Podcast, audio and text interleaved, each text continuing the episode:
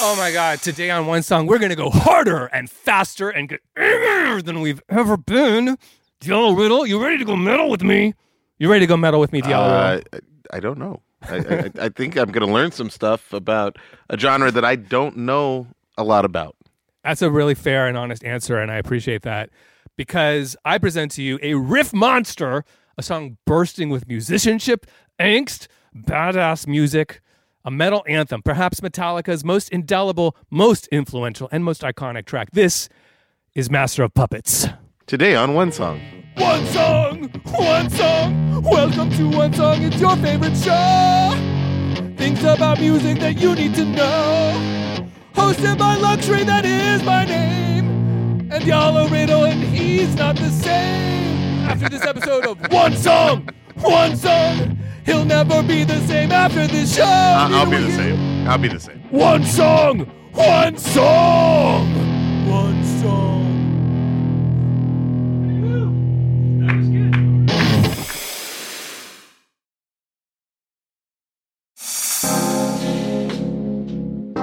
I'm actor, writer, director, and sometimes DJ, Diallo Riddle. And I'm producer, DJ, and songwriter LUXXURY, also known as the guy who whispers interpolation. And this is one song. Now, LUXXURY, you chose today's song, Master of Puppets. That's the song on today's episode. I guess let's just start here. Why? Why this song? Why is it special? You know, it's funny, like, there is a real question. This show so far, Metallica seems a little bit of an outlier. And in fact, it wasn't on the short list for me when we first put together our dream list of songs Hmm. for season one. Out of our years of experience as music fans, we, we had a hard time coming up with like Yeah. the right songs. It's Yeah. really important to us to pick them. And it took me a minute to realize that buried deep in my psyche, in my youth, was this major moment of my life as a teenage boy where Metallica was everything to me Wow. both as a person, like because of what they were singing about, the aggression of the music, but also as a budding musician. Like I was learning instruments, and Metallica, like I literally brought. This is how I learned guitar. I'm showing. Oh snap! For those watching the who video. are just listening to the podcast, he has brought out the advanced edition uh, guitar. Uh, what would you call this? This is the, this is guitar tabs. This is how you learn guitar Yeah. if you're a young metalhead. Is they've got all the notes like classical theory, but they also just have where your finger should go. so it's like a simplified version with the numbers. It, like it's just it's it's it's before there was YouTube. It's how you would have learned guitar. And uh, yeah, this is where I began as a musician, as well as it being such an important part of Was this the life. first music that you played guitar to? It might have been, if it wasn't literally the first song, it was certainly the first where I would buy a book like this to try and master the entire Wait, album. I, I you know what? No I'm going to ask you a question about yourself. The a lot today. Uh, did you learn? Because we're both drummers. Did you learn the drums first? Because I learned the Yes. drums and I was good. I never learned any other instrument. Thank you, public schools. But I wish I had. Yeah. But you learned the drums first, and then at some point you transitioned to guitars. Yeah, I started on drums when I was in high school, and I had, I think I've mentioned before, two of my best friends, shout out to Scott Stafford and Alex Mandel, they were the master guitar players. So I couldn't keep up with them. And I was like, I want to, I want to hang out with these guys musically. So I learned drums so I could hang with them. So I Uh-huh. would be behind them at school assemblies where But at would. some point you were like, I'm going to learn that instrument. it was actually at the end of high school that I bought my first guitar from the Wow. aforementioned Alex Mandel. Okay. Yeah, I I bought my first guitar and I and I bought this book and I that's where I started to learn. Shout out to Scott and Alex. Uh, tell me about the first time you heard Metallica. Um, all right. So this is like one of those life moments that you never forget because it changed the course of history for me. But I was in high school, probably sophomore year, and it was one of those break periods in between classes. And a friend of mine had to leave to his class, and he gave me his Walkman, and I put it on. I'd never heard Metallica before, and he had been. This is Ari Gold. Shout out to Ari Gold. This is the episode where I shout out all my high school homies.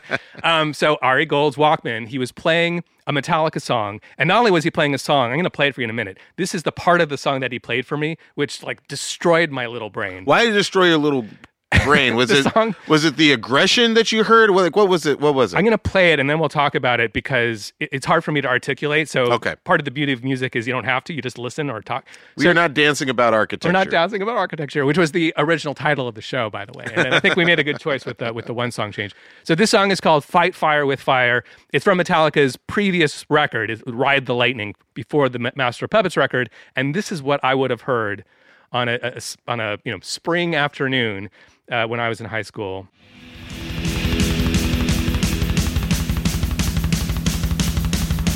And I was like, "What?" that moment of those that moment of those 16 notes on the kick drums. That's This is a human being doing this. Yes. And only- not just any human being. like in time to the tempo and for like a long duration. And not and Oh my not just God. any human being, but a pretty famous one. right. So this is Lars Ulrich. By the way, on this episode, we're going to talk about Lars Ulrich. We're going to talk about all the members of Metallica. Lars Ulrich, we kind of alluded to in a previous episode Mm-hmm. where we talked about drummers, right? We talked about he is in the same category a little bit with maybe Meg White from the White Stripes and Ringo Starr from the Beatles, where these are musicians that are often Maligned? maligned, right? Uh. They're people that uh, are like, well, the band would be better if. Well, I, I, I malign Lars because he's the guy who came after Napster and always seemed to me. We'll, we'll get into my first impressions of Metallica because a lot of That's it has fair. very little to do with the music and more of what they were saying in like the, the public sphere. But this was teenage aggression. Yeah. And that's what I had a lot of in that Yeah. moment. And this, at the time, I would have been listening to, again, alluding to previous episodes. If you haven't heard our New Order episode, Blue Monday, that was like, I was listening to a lot of like synth pop and sort of post punk. And I, I, I still loved it, but this was a this switched a new gear on Yeah. in for me. This was like an aggressive. This spoke to that feeling of like, why don't girls like me? Why doesn't you know like all, a million different questions that flow through your hormone addled body at that age? Yeah.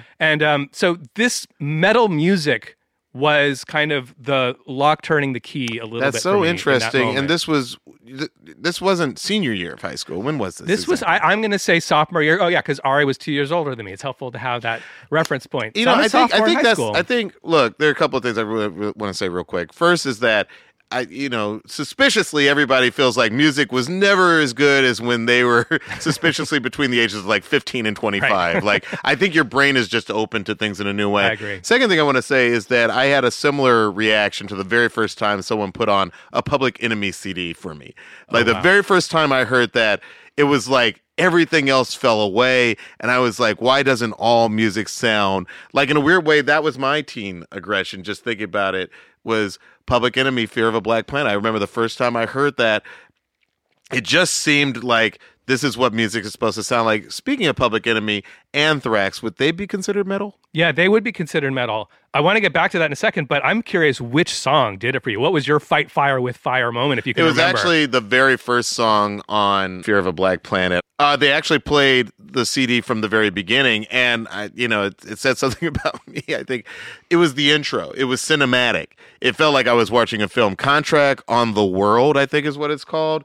Uh, it's not even a song necessarily. It's just a series of voice samples over a drum, and uh, it it really just turned me on. So to, like it was like, oh wait, this is what And you're music is 14 or supposed to sound like. at this time, too? Yeah, yeah. Like there was something about that song when I heard it. I all of a sudden like that was what I wanted to hear a whole lot more of. So I I, I hear I play you. it? I want to hear it now. Yeah, let's let's, Is let's play is a little the bit right of it. Yeah, the beginning. The be- very beginning of the album. Let's hear a little snippet of that song. This is Public Enemy, Contract on the World Love Jam. some foreign power, some group of terrorists, some individual concern. Yeah, I remember the first time I heard it. It felt like somebody was watching CNN with hip hop playing on the uh, in the background. That's you know, so there was something so unique. And you never heard that. that kind of sound. I hadn't really. That was the Bomb Squad who produced that album. Um, at that point, I went back and listened to "It Takes a Nation of Millions to Hold Us Back." Uh, you know, they they just had their own sound, and like nobody was doing. And everybody from the Dust Brothers to the Chemical Brothers, like so many electronic groups in the '90s, were like, "Oh yeah, those Bomb Squad productions for Public Enemy had a huge influence." Fatboy Slim, they were all like, they had a huge influence Right. on us. But getting back to Metallica, let me just say right at the top of this episode, I, I want to state this pretty clearly. I have so much respect. I consider myself a music nerd, but I have enough respect for metal as a genre that I will admit right at the top to uh, all of our listeners, I don't know this genre.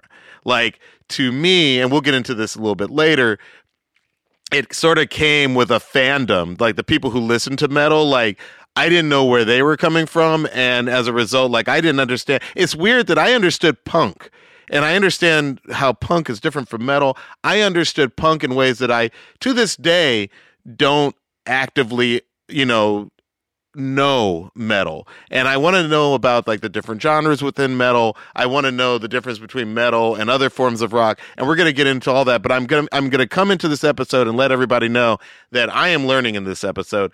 I don't know this genre. I always feel like metal and country you know and i feel like even in country like the hank williams you know era of country i, I could probably talk about that more than i could talk about metal i know a handful of groups in this genre um, but you're going to be teaching me this episode so i wanted to make that very clear from the start okay so before we get into master of puppets i was hoping that you would just tell me and some of the folks who don't know what is thrash metal Yeah. and and specifically what is the difference between hard rock Right. And metal Right. So because I, you know, Yeah. yeah. Please tell me. I mean, at some point in the 60s, we've got like white people starting to play like blues music and adding some distortion, and you get like the Stones. I and love the Kinks.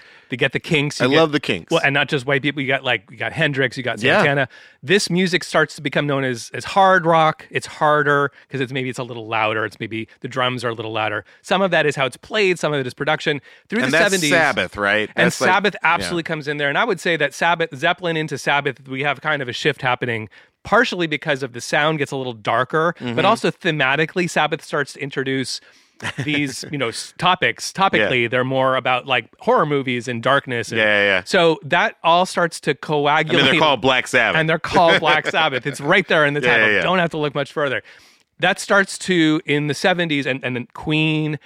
A lot of bands are what I would call hard rock, but there's with Sabbath a little bit of metal beginning out of the ashes, so to speak, of hard rock. So where one begins and one ends, it's kind of a fool's errand to try to chase. Like, well, you've got like Sabbath albums that literally have ballads on them. So it's like there's a lot of eclecticism in there. But in the 70s, hard rock starts to turn into punk rock. Punk rock, you know, from the Stooges through the Ramones Yeah. into the Sex Pistols, that's just rock music that's kind of a little faster and topically it's a little more political.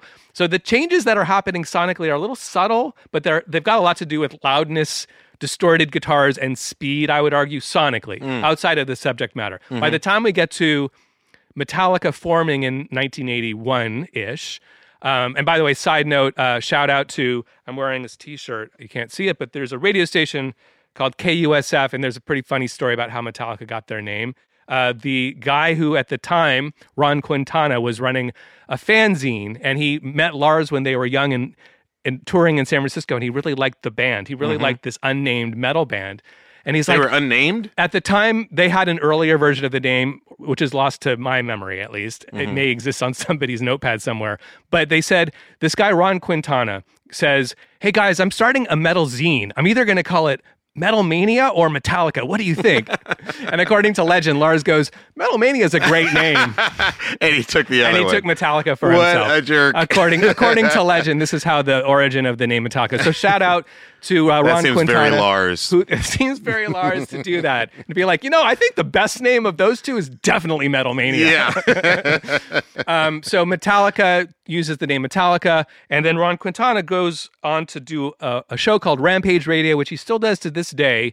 And this is the radio station that I used to work at in, in high school. So I met him at the time, and it was a big deal to me to know the guy who named Metallica. There's a lot of a lot of teenage me is is happening here on this episode. I realize, but but I but but I but I want to talk about because like um well you know when we were preparing for this episode at one point on your guitar you were playing the song Barracuda Yeah, which yeah, I yeah. do know Yeah, yeah, by but heart. I feel like you said that's more hard rock Yeah. maybe not pure metal what's the difference between hard rock and metal So again, like uh, anticipating that there's a lot of like yes buts in this topic, I would say the difference between hard rock and heavy metal has a lot. Or excuse me, hard rock into thrash metal specifically, Uh-huh. which Metallica is thrash metal one right? of the big four, as they're called. Megadeth, Metallica, Anthrax, and Slayer are considered the big four of the specific subgenre of heavy metal called thrash, which I'll explain to you.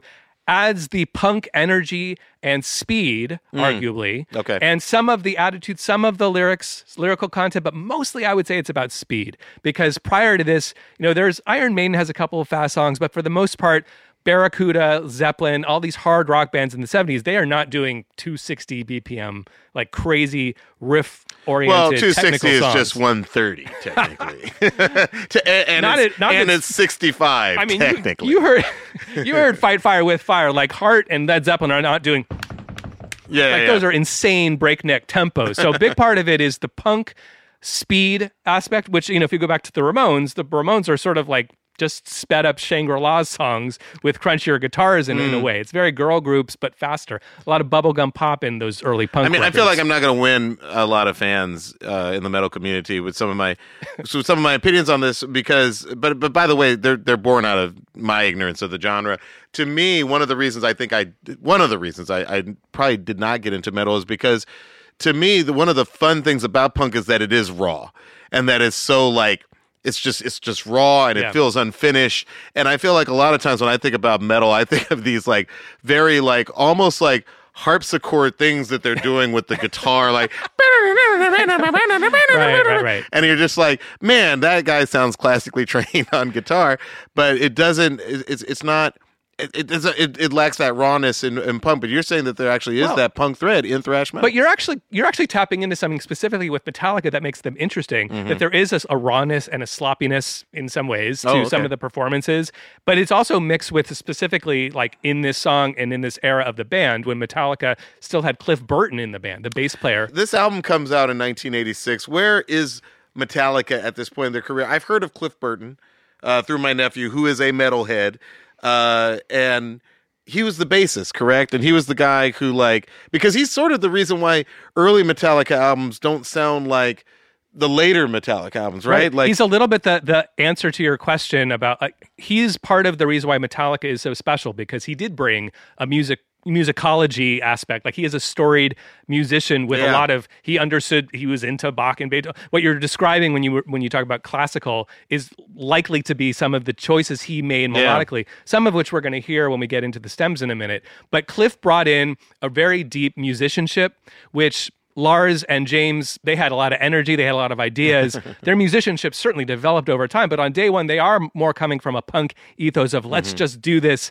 We're good enough, which is another part of what I love about punk. And I think that is part of why Metallica and thrash metal, it has at its core a little bit of all of those things happening. As was told to me, they go down to Los Angeles and they see this bassist who is playing with another band and they absolutely fall in love with him. And then they're like, dude, you have to come and, and, and join our band. And he's like, well, I'll, I'll consider it, but there's no way I want to be a part of a corporate band. Is that, is that sort of, did I get that story right? I don't know about the corporate band part. That would make sense. I mean, you have to remember Cliff Burton famously kind of looks like this disheveled hippie, like Uh-huh. with his long hair and bell bottom jeans, and he had a mustache. he did not look like kind of the like Sunset Stere- stereotypical hair metal band. Not at all. Which I mean, this was a new. It was sort of developing at Yeah, the time. yeah. We weren't at Motley Crue levels yet, although Yeah. they were around the corner. But he definitely looked a little bit out of place. Although I've since learned that it's been described. His hair has been described, even though it looks in photographs like he's a disheveled hippie. Apparently, it was immaculately combed and very clean, and he smelled nice, which is a very interesting detail about. Shout out to Cliff Burton. clean smelling men. So you're right about the formation of the band. At a certain point, uh, Dave Mustaine, who later went on to famously, after being kicked out, Metallica, went on to form Megadeth. Megadeth, yeah. He's the original guitar player. It's the four of them.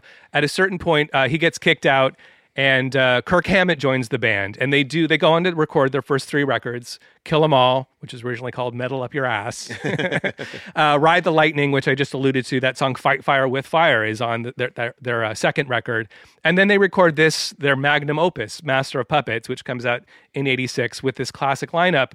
And then, unfortunately, tragedy hits, as um, we were just discussing earlier. Yeah, I mean, like uh, Burton's on the bus, and there's an Right. accident in Sweden, right? Right. Yeah, they're they're on a tour promoting a promotional tour, and and it just he's dead. He like I mean, like it's a pretty brutal death too. Yeah. Is- I- this is before there was a lot of safety measures. You know, I've done deep dives on this because we all want to know why did Cliff die, and apparently they're just like the window just he was thrown out the window, thrown and then the, the bus lands on him. It's like yeah, almost it's- like comic overkill. it's it's horrible Yeah. um, and it's tragic and this is the last record that he ever made with metallica and sort of the rest of their career you know they're very uh, reverent towards towards cliff and, Mm-hmm. and you know how seminal how important he was to the band's dna like all these elements that came together really were cemented with with his musicality and his choices and his he doesn't he plays bass unusually and we'll hear this in a minute not with a pick but with his fingers so this is cliff's last album and he's on this song and we'll hear him in a second we'll hear his unique performance style yeah. So Burton, absolutely a legend.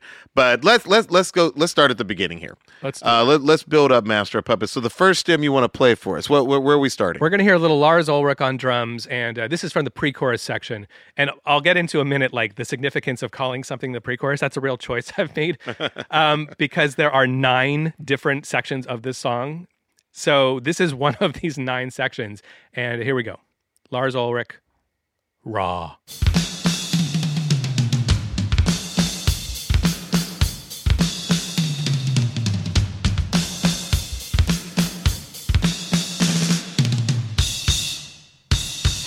I just want to say, I mean, part of this, maybe a lot of it. I think we're doing the full episodes, by the way. We should just give a shout out because a lot of people ask. There are full episodes of this show. It's a podcast, but on YouTube you can watch the video version. So just now, I could not help but air drum. Mm-hmm. Yeah, you were air It drumming. is a. I don't know if it's a disease. I don't know if it's a curse or a blessing, but my entire life, beginning with the Metallica years in high school, Listen. especially for a track like this, I cannot air drum every single. There are certain songs. I will. I will say Oasis is uh, "Fucking in the Bushes." I can't. I always air drum to that. Oh, doesn't doesn't matter not? where I am. Is there a human being? uh, by the way, clearly I just like the intros to albums because that isn't a song either. That's just an intro. Um, tell us. I mean, like, by the way, I, I'm just gonna rip the band-aid off. Lars, as a person who's not a Metallica fan, Yeah. Lars comes across as a dick to the rest of the world. Like, he does not seem like when I think about metal people. I'll be honest, my opinion has changed over time. When I was a kid, you know, like they seem like they were the bullies, you know, quite honestly, in school. You know, that was probably because I was raised on 80s and early 90s movies where like the person who's dressed like metal is Right. inevitably like Right. the drug dealer you run into in an alley and he wants to beat you up. That's what Hollywood taught me. Um, now I know that people who are into metal are some of the warmest, usually like the nicest, you know, closeted nerds, if you will, that you can ever run into, uh, present company accepted. But Lars does not seem like that. He seems like a dick. Is that, am I completely wrong? To me, he's the guy who sued Napster and is like way too rich. Is that fair? Is Lars a dick? I'm trying to like stay measured in this show, and I, I know will- we never come at people at the show. We always stay positive. I'm just I'm speaking on the behalf of those who've seen him in but interviews. it's not really a hot take, you know. Let's face it. Like this is a pretty pervasive feeling. He didn't do himself any favors with the whole Napster episode, where he comes out and as a millionaire and you know sues I need more boots. sues children for downloading my Lars, I mean his song to so he doesn't make that dollar. like Yeah. that was not a good move for PRs fr- from a PR standpoint, I would say. And then he doesn't do himself a lot of favors when he's being interviewed and you can tell like I was listening to Stern interview them and the interview was over and Stern was like thanks for coming on. It was a 2-hour interview and Lars was like I got one more thing to say and then there's a 5 more minutes of like a soliloquy from Lars Ulrich. So I like that you use Stern like that. I, I want to be like to some of our listeners. Howard Stern is the Steve Harvey of white radio.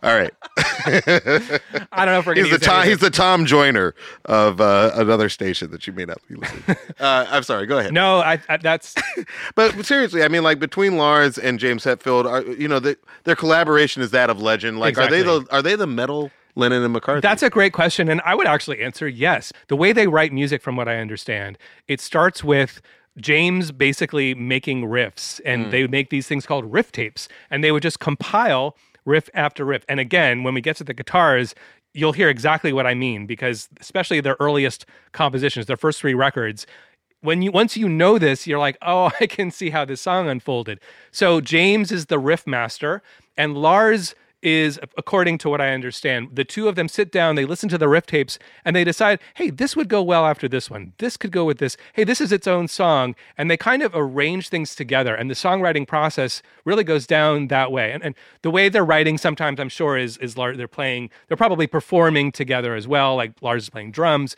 But the main thing is they come up with all of these individual ideas and then piece them together to form a song together collectively. I love that.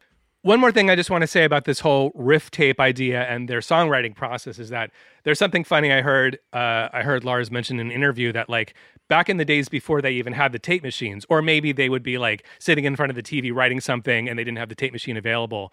You know, how would they remember the riff? Was the, question was asked, and the answer was they would just con- like Kirk would just sit there and he'd play it over and over again to make sure he wouldn't forget. And then the next day when they finally had access to a tape machine, if they'd forgotten it, then it just it wasn't good enough anyway. So they would just let it go. But like the sign of a good riff was like, oh yeah, the next day I remembered it so I can record it. So I thought that was pretty funny.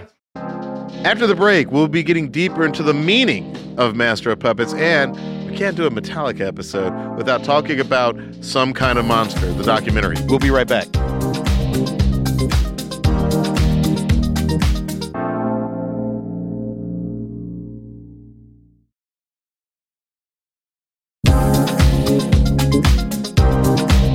Welcome back to One Song. Back to Master of Puppets. There's one more drum thing you want to play for us. Yeah, here's a little more Lars Ulrich in the nude. I said it like that. It's just him playing drums. He's not naked.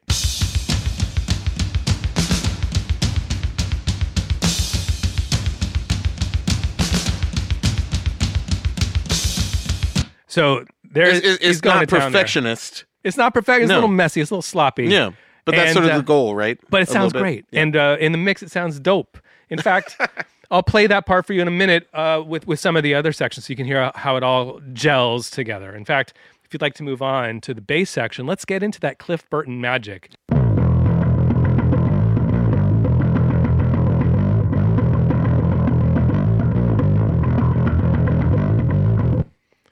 I mean, that sounds incredibly difficult to play. It's pretty hard to play, and it's two fingers doing sixteenth notes like in time to the meter to a very fast Wow. tempo.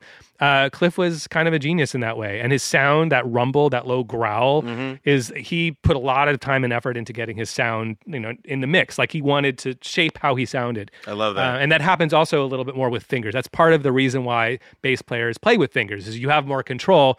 With you, you can control with a pick as well, but it's just a different type of control. It's more personal. You're really getting into the, Mm-hmm. No, the, he was- the he he string. was trying to find a in. sound. Yeah, and that was his way of getting there. yeah, and your your dynamics, you're loud and soft. You have a little more control over that too. So I love that. Just, I mean, like as a creative, like I think the hardest thing is to figure out how to take what's in your head, whether it's a sound or a TV show or whatever, and to be able to deliver it Yeah. as close to what got you excited when it was just a thought in your head. Yeah, I think Cliff had a vision for how it all fit in the mix. So I'll play you another section. This is Cliff's bass part in the pre-chorus, and then I'll add uh, Lars halfway through. So Yeah, let's build it up. Blends.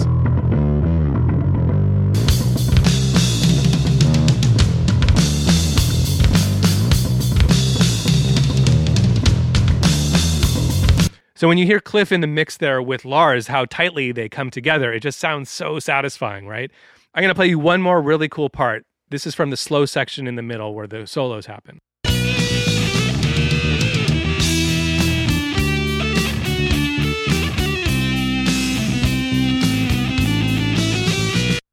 And now let me just isolate. Here's what Cliff was playing during that section. That's James Hetfield's solo, by the way. A rare thing that James does on this song is actually play one of the solos. And here's Cliff.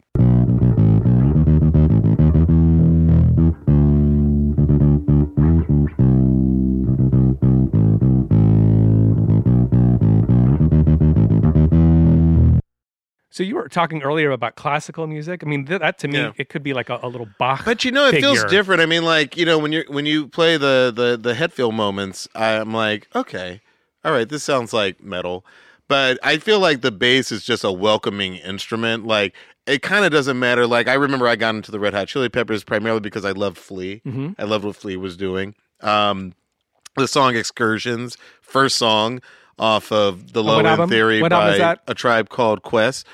The thing I like about that one is that if you bring in the drums differently, it could be a System of a Down song. You know what I mean? Yeah. Like there's something about don't don't don't don't don't don't don't. Like the bass is just it welcomes you in no matter what genre you're into. It's yeah, there's just something, and it's it's it's it tickles it tickles the pleasure centers because it's doing it's it's playing almost like a song, singable melody. Yes, and not just sort of laying down the groove like maybe an ACDC song that just plays the don't don't don't don't or you know, Van Halen. Don, I don, totally don, agree. I totally agree. Guitar is a more of an acquired taste than in the sense that like what it does is more akin to singing, and sometimes you're into a type of singing or you're not. Mm-hmm. It's really interesting how that works out. LUXXURY, what could you tell me about your lifestyle determines your death style? Well, the first thing I can tell you is that just hearing those lines together, I have a little cringe part. of my, my body just does this, like like when you're trying to get the bowling ball to go a certain way. I'm like, "Ah." there's a fantastic documentary about Metallica. Right. It's called Some Kind of Monster. Yep. It details the making of the album Saint Anger, which is not my favorite record. Um, it makes me think, actually, it's so funny. You know that, have you ever seen that Weezer SNL uh, sketch where Leslie Jones and yes. Matt Damon have this Kind wonderful of, kind of a modern SNL classic. it's like a dinner table argument about Weezer's first three records, kind of their first two records. Yeah. Um, and Leslie is taking the position like they were never the same after Pinkerton. and that's a little bit the case, I think, for a lot of Metallica fans, myself included. It's these first, I'm related to one. It's these first three records. it is Kill 'Em All, it is Ride the Lightning, and it is Master of Puppets. And we'll give we'll give And Justice for All maybe a little side eye, but we like And Justice for All. All right. It has no bass content because Cliff Burton dies and the Right. new bass player takes over, Jason Newsted, and they're like razzing him so much that they turn his bass down on the album. This strange cutting Well, off your it- nose to spite your face the thing. sound of the band. The you band- know, I, I feel like it's a very different that record band. has no bass in it. It's a very strange In- audio experience. I was going to say, in preparing for this episode, Yeah. I did go and listen to those first three albums, and it didn't sound like when I think of Metallica, Yeah. it, it it was a different sound Yeah, than yeah. the one I was thinking about. Uh, but for those people who haven't seen the documentary, Yeah. uh, some kind of monster, can you walk us through what it is and why it's so groundbreaking? For sure. And just to like finish, I backed up a lot to get to that. The answer to the my lifestyle determines my death style is that that is the song that is Saint Anger, the album they're making in this documentary, and that is definitely not my favorite Metallica period. I'll just say that. It is a line that to me is a little bit like, "Oh man, first thought best thought, not always. Maybe maybe you should have workshopped that one a little more." Uh, for the people who haven't seen it, can you can you walk us through what is some kind of monster and why is it so groundbreaking? I think everyone should see some kind of monster, even if you're not a Metallica fan. If nothing else, you will see it's basically that it's a documentary. It's a film crew following them as they're making their album, which turns out to be Saint Anger. But in the middle of it, they happen to capture, as the best documentaries do, real life happening. James quits the band. He goes to rehab. There's fighting. There's arguing. There's like a new producer. There's a therapist. This man with funny shirts, uh, excuse me, sweaters, Phil Towle. They they hire a band psychiatrist because when James comes back, there's like this whole new dynamic and you're watching this all unfold and your jaw's on the floor because this is a heavy metal band and they're talking about their feelings. And in 2003 2004 when this movie's out that's kind of a revelation. this, Right. this is a genre that is about just It's like kind of toxic masculinity The Sopranos of, of metal music. that's a great analogy. This is like this the genre of heavy metal is very much about like aggression and anger and it's not about your feelings. And I mean it kind of is buried in there, but the outward display it's metal and spikes and you know all of this like gear, right? and that's meant to convey this sort of protective layer, this armor which in this documentary you see James kind of a light bulb go off and he's like all of this anger comes from my past and my mom and we were a Christ- they were Christian scientists mm. so they didn't believe in medicine and his mom dies of cancer and they didn't treat her and he's angry and understandably so. So knowing that backstory with James, I think, gives you kind of some insight into like these first few records where it's just rage and their nickname was Alcoholica because they drank all the time and like they're living this hedonistic life and it's fueled by anger. And this album they make in the movie is called Saint Anger. You're watching him figure out anger. You're watching him figure out what it is for him and how to use that energy in a more positive way. He's using it in his music in a great way, but in his life, it's very destructive. Uh, so, just one more thing I wanted to say about James and the anger. And by the way, my teenage Blake and his adolescent rage against nothing. I'm not sure what I was raging against, but it is a universal feeling, right? This rage, especially as a young person with not a lot of power in the world. You're you're going to school because you have no choice. You're supposed to go, right? So much of that just like makes a lot of sense. And um, I remember hearing this a different Metallica song from a little bit later, which with my later understanding of James as a person in his life made even more sense to me. I'm going to play it for you now. This is a moment from from Dyer's Eve from the And Justice for All album. I get chills listening to this song to this day. Like it really affects me deeply for reasons that like I need a therapist or maybe you maybe the listeners can explain why. but this next lyric really does it for me. And this is James expressing his rage extremely articulately. And this is Dyer's Eve by Metallica. Dear mother, dear father,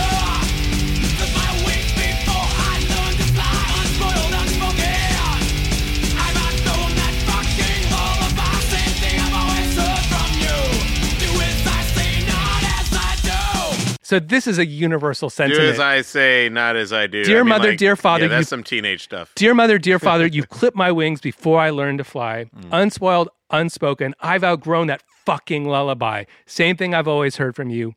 Do as I say, not as I do. Now, I will say, I'm, and I'm going to sound like a parent here, uh, with, but usually when they're talking about hip hop, they're like, I can't understand what they're saying. I can usually understand hip hop.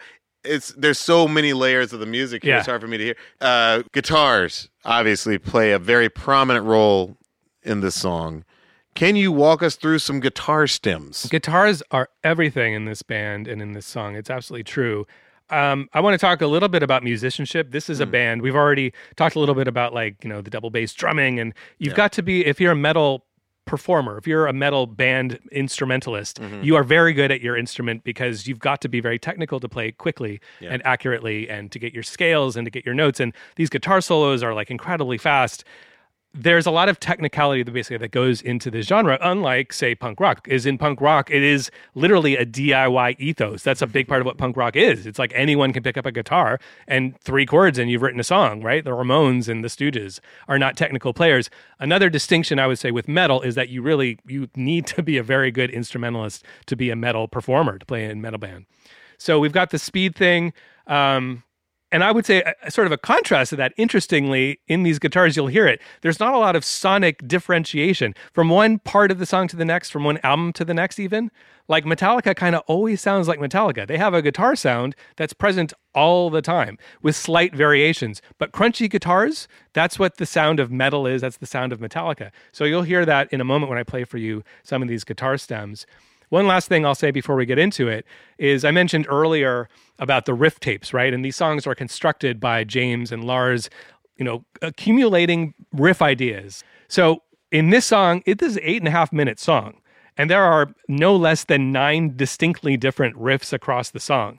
And once you know their process, it's kind of interesting to listen back and be like, oh, they just decided that this this riff they had on tape five should go with this riff from tape seven. Because there isn't necessarily a logic to it. It's just like, we need to do something different now. So that's kind of a funny thing about these early Metallica records. They're like prog rock. They're like Yes or Rush or even Genesis, or just one thing and then another thing. in fact, I've got a really funny quote from Lars I read in this in this Metallica book where he says sometimes they'd be like, "Fuck it, it's only seven and a half minutes. We've got to put more riffs in there." so they would they knew exactly what they were doing, and they were like aiming for like the nine ten minute mark, I guess, for some of their songs, just because that was their aesthetic. They to them that was like a fuck you to the pop song three and a half minute format. They're just like, that's never going to be us. This is what we do. Okay, so I'm going to play for you. This is James Hetfield, uh, and this is arguably the main riff from Master of Puppets by Metallica, although it is actually the third riff you'll hear in the song.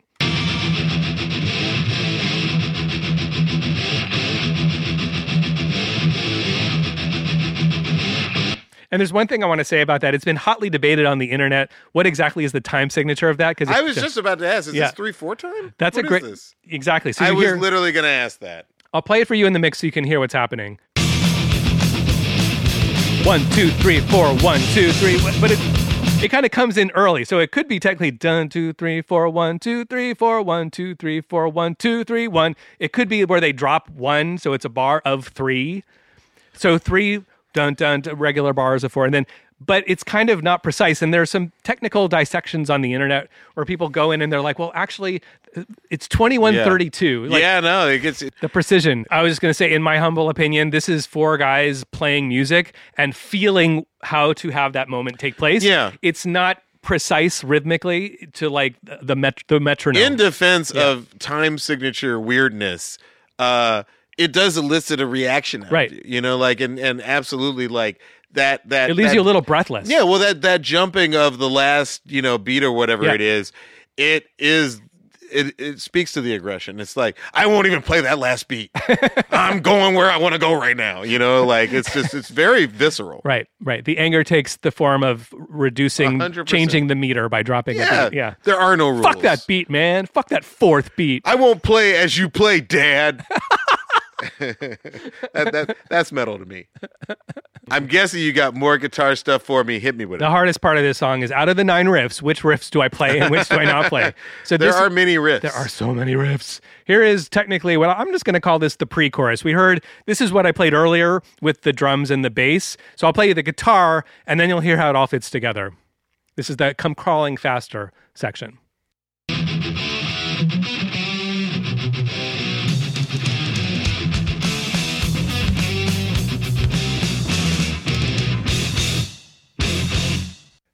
Okay, so I just quickly want to play for you the one and only interpolation potentially in this song. This has been widely discussed. You know, we don't we're not sample snitches on here, but this is kind of a fun thing to hear. So there's this moment in what would technically be the ninth riff in the song.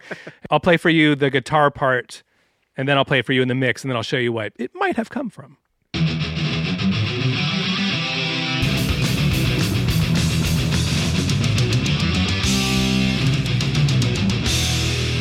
That reminds me a little bit of this.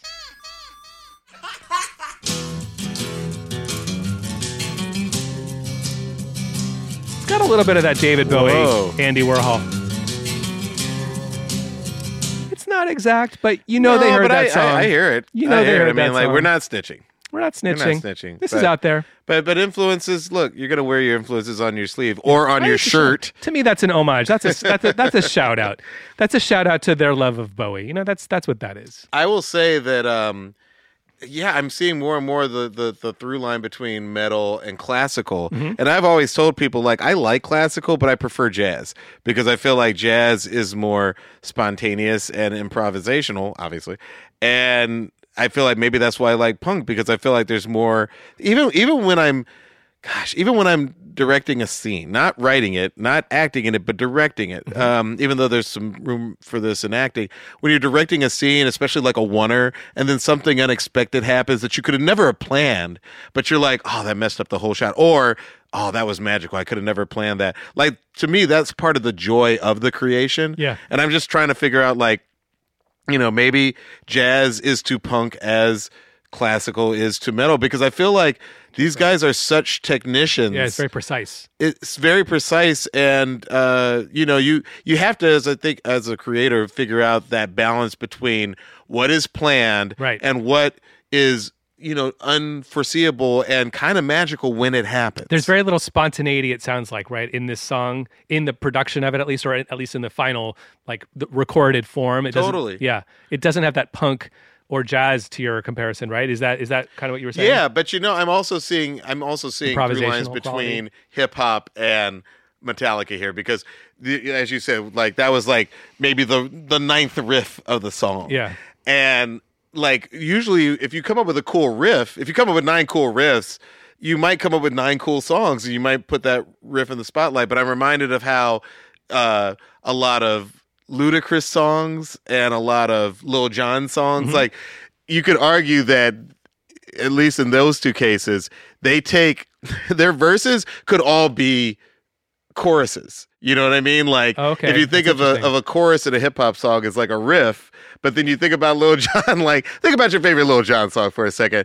Think about like when he gets to the verse, like all those parts of the verse could be their own chorus. But he's like, nah, I'm throwing it all into this song. If you think about Get Low, Okay. the sort of the the, the ultimate Lil Jon track. Back it up, back, back it up. Aw, snap, back, back, back it up. Aw, snap.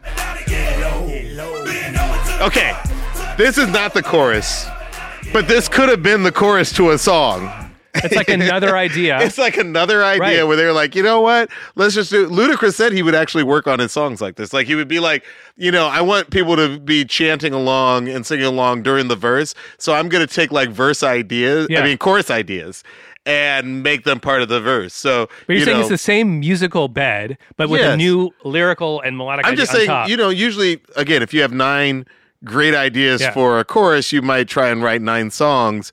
What those two hip hop artists did, and what Hetfield, I guess, uh, Metallica did, was like, no, I'm just going to put all these great ideas into one song because I've got so many great ideas. But I just flashed on a really cool, uh, interesting connection from that is that that's also a classic Max Martin technique. We were talking about Max Martin Yeah. on the Britney Spears episode, Yeah. right? For Toxic. Totally. But think about a lot of his songs. Like think about uh, "My Loneliness Is Killing Me." That's the main chorus. Yeah. But at the end.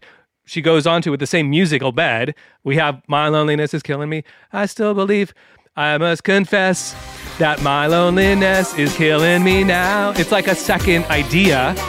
That's another thing that happens in Wasn't a lot of that pop the songs as well bridge, though? Like the part you're doing is sort of a lyrically it was Yeah. but then the music bed from the chorus so these sort of changed. interchangeable kind of components are rearranged in the song in a really interesting way I guess what we're saying, folks, is don't don't save anything for the next song. Throw it all at the wall from the window to the wall. Just throw it all in. And that's how Lil. Jon and Britney Spears and Metallica all connect. All right, final part is the vocals. You would call it singing. Your father, the the, the Robins in general, might call it screaming, coming from Blake's teenage Blake's room. But uh, but Hetfield, he apparently really worked on his voice over the years. He did, but not yet in this song. What you're going to hear Okay. is pre-work Metallica, where he really is just shouting it, and Yeah. the anger and the rage has not been matched with technique and saving your vocal cords from destruction. At this point, this is just you're only hearing the raw, young, angry Christian scientist, you know, uh, upbringing of James Hetfield. But you're right. Later in life, and actually. Another shout out to this great documentary. Um, you know, that's the beginning of him trying to learn to sing properly. And he becomes a really good singer. And now when you see them perform live, he's still able to perform these songs. Wow. And they sound the same, but you can Even in it's- his 60s. It's richer. He's in his He is 60s now, 60 right? now, yeah. And his voice is richer than ever. He's obviously protecting it. It's Mm-hmm. a smart move to learn how to sing properly. But at the time, these nodules galore, I'm sure, are going on in those vocal cords. Well, let's hear a little bit. Come crawling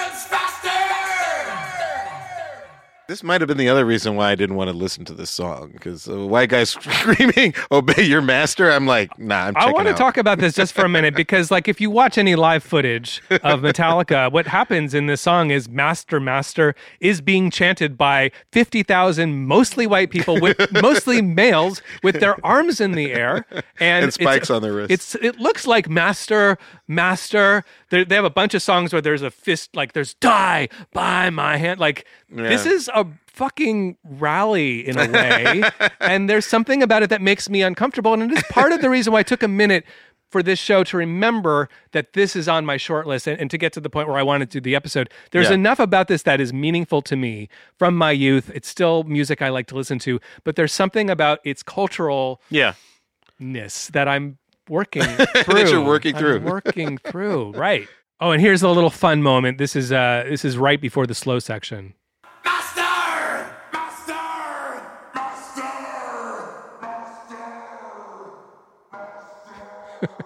It's just fun to hear these sort of like pre Pro Tools tricks. I mean, they literally would. They're like putting slow their down- hand on the reel and slowing it down. That's what I'm imagining. You know, maybe they're using a delay, like an effect. Who knows? But it's just fun to listen to those sort of like. It sounds. It almost sounds like another David Bowie reference, like uh, like in Fame, right? Fame, fame, fame, fame, fame, fame, fame. Very true. I never thought about that being uh, a, a, a tangible, trick that they're mechanical trick, Yeah, a right. mechanical trick. Um, in the post Lil Wayne era, I just think of it all as studio magic. well, it is studio magic, but it's the old kind where It's you the need old kind. to use your hands to make it happen. And of course, no episode of Metallica's Master Puppets would be complete without this. Laughter. Laughter.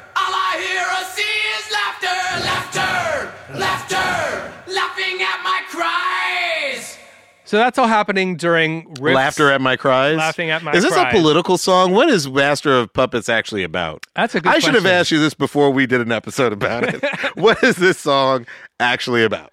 I'm In your opinion, or is there a codified, everybody agrees opinion about what this song is? James is famously like reticent about like being explicit about what his songs are about. He has Uh-huh. just talked about he's what I've heard him say many times is that it's about uh, powerlessness, it's about addiction, and it's about control. I hear the powerlessness, and by the way, I, It's I about being the- manipulated. Actually, Yes, I, Yeah. I, I made the joke about like, no, I don't want to hear a white guy screaming, "Obey your master." But clearly, he is, I think, Oh, yeah. singing from the point of view of the bad guy. That's like, right. You know, He's whether, whether, whether the fifty thousand fans are singing from that point, he is singing from the point of view of like, you should not like the master. of it's the untrustworthy narrator voice that you're hearing and i think Mm-hmm. Yeah. that's that's clear i don't think i think when you're listening i mean the lyrics are about like being succumbing to drugs or or maybe religion and mind control of, of many different I, I'm reminded of the Jeru the Damaja song. Uh, you can't stop the prophet, where Jeru raps as himself, but then there's another voice, which is clearly Jeru's manipulated voice, I believe, and uh, he's rapping as the purveyor of all the bad things of the black community. He's like, "Oh, you think you're going to defeat me, prophet?" you know, like that. that is almost like a hip hop version Right. of what I think you know, Yeah, but that's an interesting comparison. they're doing on Master of Puppets. because also we just kind of heard that like low voice that was Yeah. layered in there saying Master! Master! there's also like a master like you know he's yeah, overdubbing yeah. the regular singing yeah, shouting this is not the, the good guy voice. Yeah, yeah, that's, Yeah. That's, that's the evil guy voice. And now, I'd be remiss if I didn't tell this amazing story about this next section of the song. Now, famously, this song has this moment. We were just coming out of the slow section with the solo into the fast section with the faster solo. So James does a, a little slow one. Kirk's about to do a fast one. And this is how he introduces it. Famously, that's hard to hear, right? I'll play it one more time.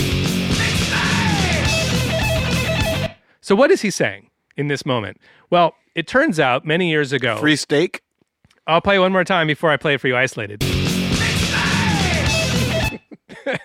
Free steak is what I hear. There is a long-standing question of what he's actually saying in the mix, which we're about to answer. But before I do that, what he says live is a little different, and there's a funny story behind it, which I will now tell you. So the story goes that Anthrax and Metallica are touring together many years ago, and it's they're having breakfast, and it's it's it's Charlie from Anthrax and and Cliff from Metallica, and Charlie says to Cliff like, "Okay, I've always wondered this. What exactly is James saying in that moment before the big solo, before Kirk takes his big solo? What does he say?"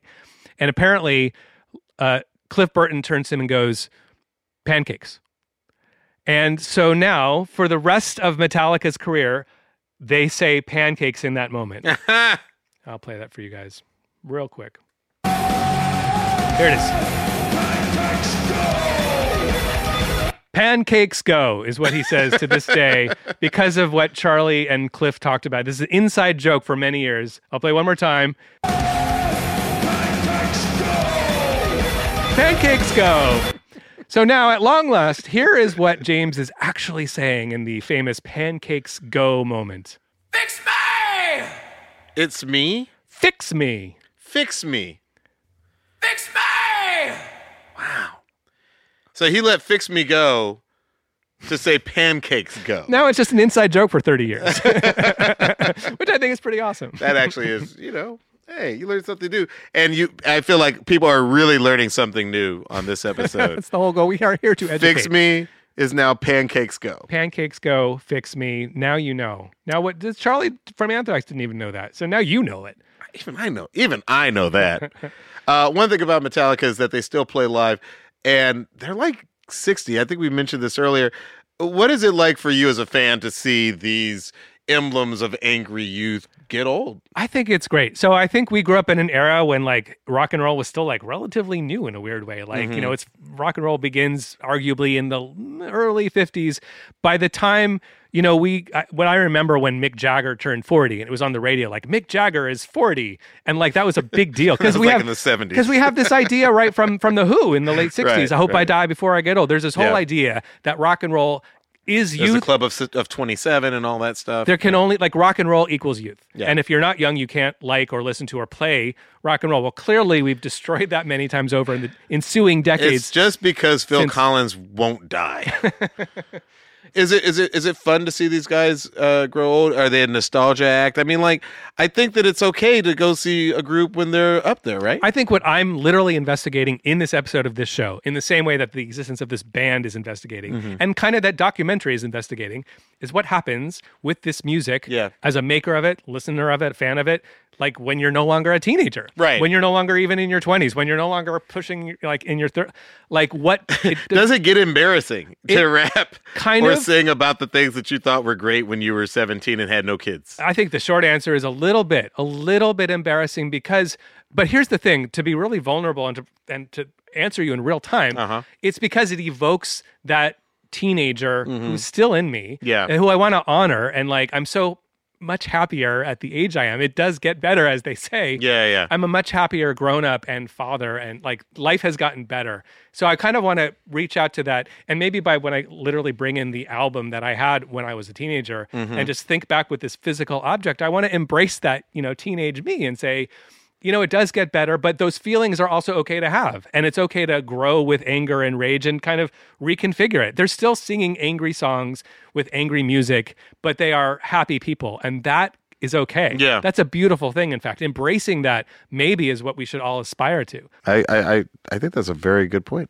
So, Diallo, I kind of want to flip this back on you. This episode has been a lot of me hell? talking, and I want to, everything that you've said has been so interesting to me. I want to like develop uh, some of these a little bit more deeply. Okay. For example, I know you grew up with hip hop. What was it like seeing such a young genre go gray? In the same way that rock and roll has aged, so too has Jay Z. Yeah. Oh, KRS-One.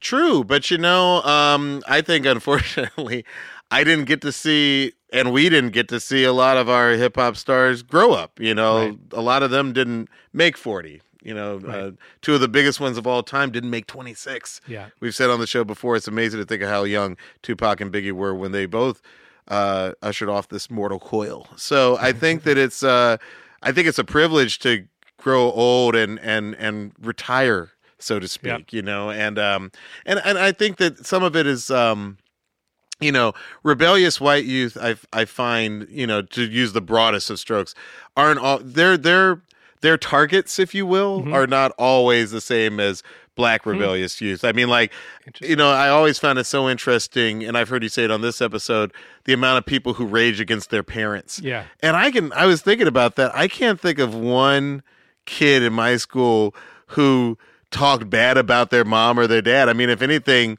you know, mom and dad, if they were in the picture, like you tended to love them. I mean, Yeah. like you know, I, I think That's that's. really interesting. I mean, like I I told somebody a long time ago when you're black and you're growing up in lower middle class neighborhood like I was, it wasn't even middle class. We, we, we were lower middle class.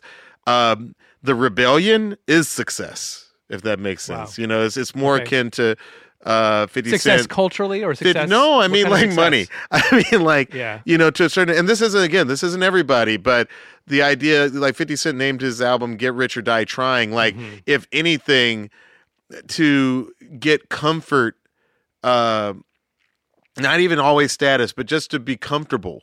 Uh, you know, and to for your family to be comfortable. I, I think you know that's why the Cosby Show was so you know had such a big impression on us growing up because like it was like a black family that wasn't struggling. It wasn't good times. Yeah. you know what I mean. right, Which right. is a show before my time, but like it, they weren't struggling. They they seemed very comfortable and happy. That was the rebellion to get to that place of happiness. So no, I didn't hear a whole bunch of black kids like ragging on their parents saying Right. like I hate you, mom. You know, like didn't hear a lot of that. That's and interesting. and so Wow. I think that rebellion takes different shapes depending on where you find yourself in the prevailing society. Did you have music for the emotion of anger? Because you mentioned before that within hip hop. Yeah, I mean, you would Yeah. rage against, you know, look, look, you would rage against the police. Yeah. You know, I think it's funny that one of the only, you know, uh, metal bands that I had exposure to was Body Count and their and their song Cop Killer. You know what I mean? Like, you know, as controversial as that song absolutely was. I mean, it said, I mean, you could argue it determined like, you know, political the way people voted and all that kind of stuff. Like, I think people raged against authority, but it was just different authority. You didn't rage against your parents. You raised against raged against the government and you know police officers and the system, whatever that meant to Yeah. you.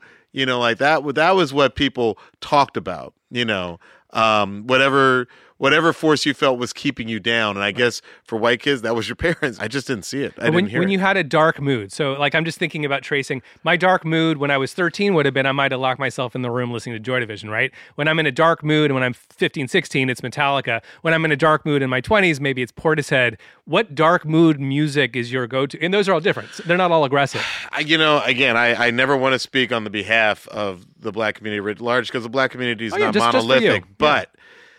Um, you know, I will say that there was so much dark stuff going on, you know, that you didn't even have to like, you know, you know, there were there were shootings at my junior high school prom. You know, like there there was so much darkness going on that I think in some ways the music was the escape for that. So in the music, I got money, I got a car, you know, like if it wasn't material, it was like, you know, public enemy style, like I'm raging against the system that's, you know, keeping my people down. Like there were different ways to go about it, but we didn't come to the music for the darkness because we didn't need to find the darkness. The darkness was everywhere. You know, on, on my show, uh, Southside that I created as as a writer, um, you know, we went out of our way to not have characters on the south side of Chicago deal with like characters getting killed or I, I don't turn on Curb Your Enthusiasm for that stuff. So I'm not to write a show with my almost all black cast and deal with oh, there was a shooting in this episode and somebody died in this episode. We get enough of that. If we want to strike a balance, no, we're to find something else. So you ask about where do we go for dark emotions? I think the way to deal with dark emotions when there's darkness all around you is to find some light. And I think that that is the light that you'll find in the music that was popular where I was growing up. I'm speechless. That was great. Thank you for that answer.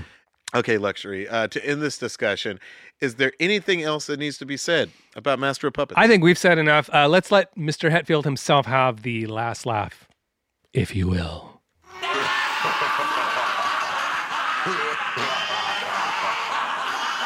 I think they got the whole band in there.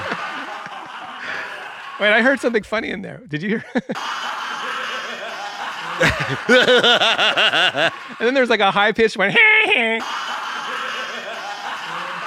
yeah, it's feeling like Halloween. Uh, LUXXURY, help me in this thing. I am producer, DJ, and songwriter LUXXURY. And I am actor, writer, director, and speaks for all black people, Diallo Riddle. and this has been One Song. Remember, you can find us on socials. I am at LUXXURY, L U X X U R Y on Instagram or L U X X U R Y XX on TikTok. And what about you, Diallo? I am at Diallo, at D I A L L O on Instagram, or at Diallo Riddle on TikTok. and if you like the show, please give us five stars on Apple and we'd leave a little nice review. Those really help, actually. You know, share and if you're friends. thinking one star, just stay off the computer for a little Stay off the computer. Don't even, don't even go there. This has been One Song. We will see you next time. This episode was produced by Matthew Nelson with engineering from Marcus Hom. Additional production support from Leslie Guam, Charles Childers, and Alicia Shimada. The show is executive produced by Kevin Hart, Ty Randolph, Mike Stein, Brian Smiley, Eric Eddings, and Eric Weil.